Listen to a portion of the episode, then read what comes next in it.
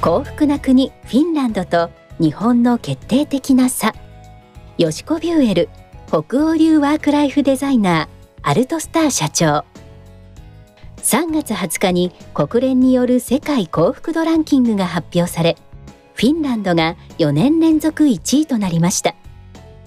フィンランドといえば、サンタクロース、オーロラ、ノキア、サウナ、マリメッコ、ムーミンなど、小国ながら日本人にも馴染みのあるものが多い北欧諸国の一つです。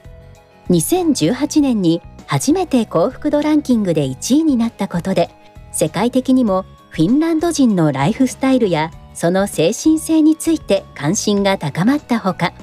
フィンランド政府がサウナの誘致を行うキャンペーンを始めたことも相まって、その健康的なライフスタイルにも注目が集まるようになっています。そんなフィンランド人の精神性、あるいは考え方を表す言葉、シスが近年注目を浴びており、にせんじゅうはちねん以降、多くの国でシスに関する本が出ています。移民問題や国民間の対立、新型コロナウイルスによるパンデミックなど、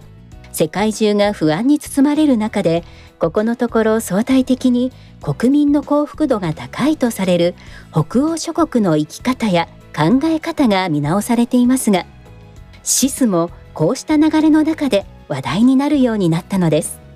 シスには相応する的確な日本語訳がありませんが、おおむね過酷な状況や劣勢にあっても、何かを継続する志や我慢強さ、忍耐力、強い精神性というのが近いイメージでしょうか。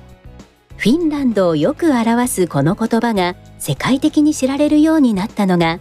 せんきゅうひゃくさんじゅうきゅうねんからよんじゅうねんまで続いた冬戦争と言われています。フィンランドはもともと小国ゆえ、常に周りの国々の争いに翻弄されてきた歴史があり、過去にはよっつの国を挙げての戦争を経験しています。この冬戦争はソビエト連邦がフィンランドに侵攻した戦争で、フィンランドはこの侵略に抵抗し、多くの犠牲者を出しながらも独立を守りました。この戦争ではフィンランドはソビエト連邦に比べ、兵隊数ではよんぶんのいち、戦車数ではにひゃくにじゅうぶんのいち、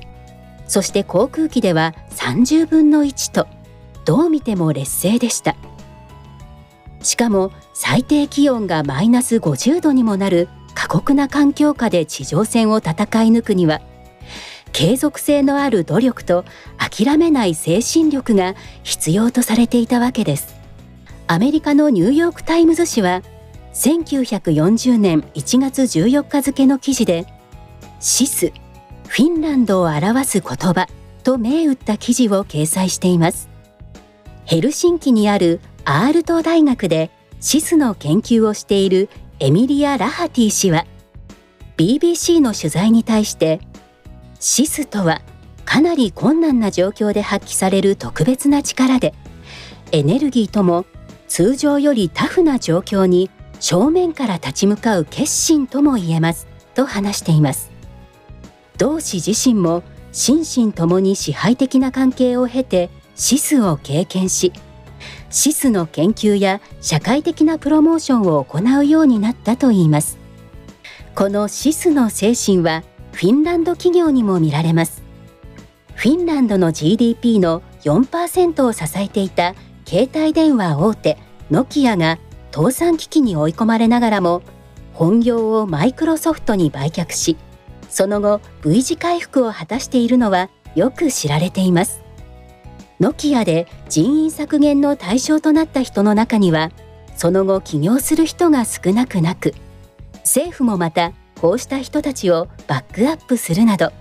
諦めない精神がここにも息づいています。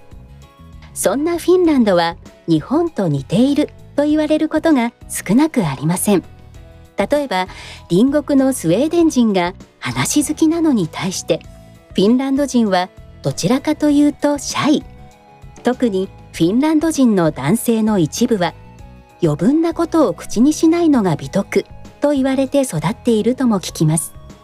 実際あるフィンランド人の知人もあまりに無口な夫にある時こう切り出しました。あなたが無口なのは分かっているけれど、あなたは昔は私のことを愛しているって言ってくれたのに、そんな言葉何年も聞いていないわ。すると無口な夫は重い口を開きました。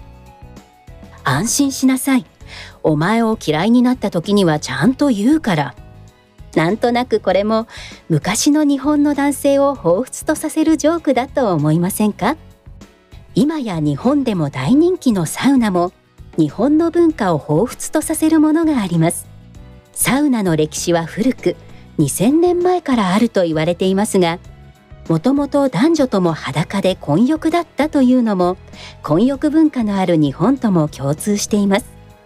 今日のフィンランドには男女別々のサウナもたくさんありますが、男女混浴のサウナというのも存在します。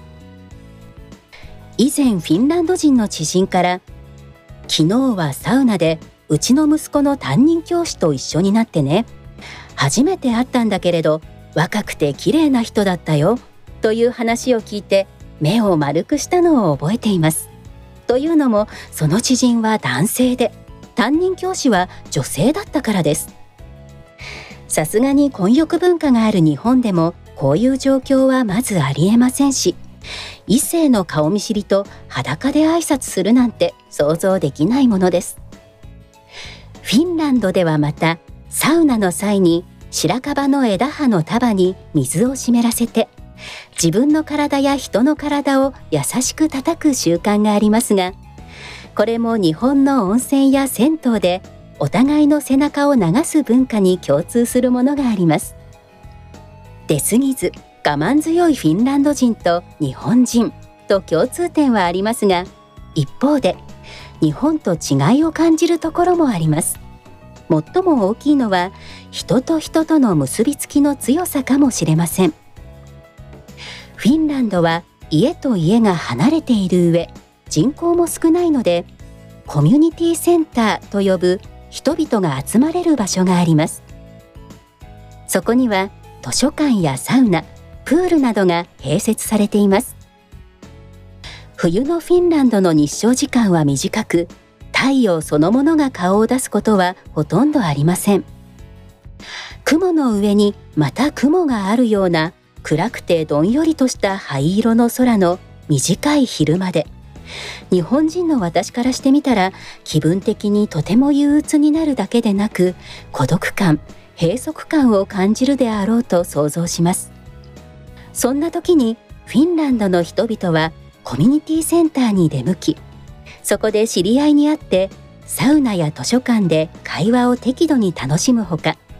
フェイスブック など エスエヌエス を通じて同じ趣味を持つ友人を作って会ったりするわけです。コロナ禍でフィンランドでもおよそろくわりの人がリモートワークをしているそうですが、なかなか大勢の人と会えない中でも可能な範囲内で人とのつながりを保っているわけです。冒頭の国連による幸福度ランキングでは、フィンランドがよねんれんぞくでトップを獲得しているのに対して、日本はごじゅうろくいとなっています。昨年はろくじゅうにい。日本の場合、寛容さや主観満足度が低い上、社会的資本、家族との家計や社会的ネットワーク、対人的な信頼感、組織への信頼感、社会参加のごようそが圧倒的に低いということです。つまり他国に比べて人や社会とのつながりが希薄だと感じている人が多いということでしょう。日本もフィンランドも他国と比較すると新型コロナウイルスの感染者数や死者数は低い水準にありますが、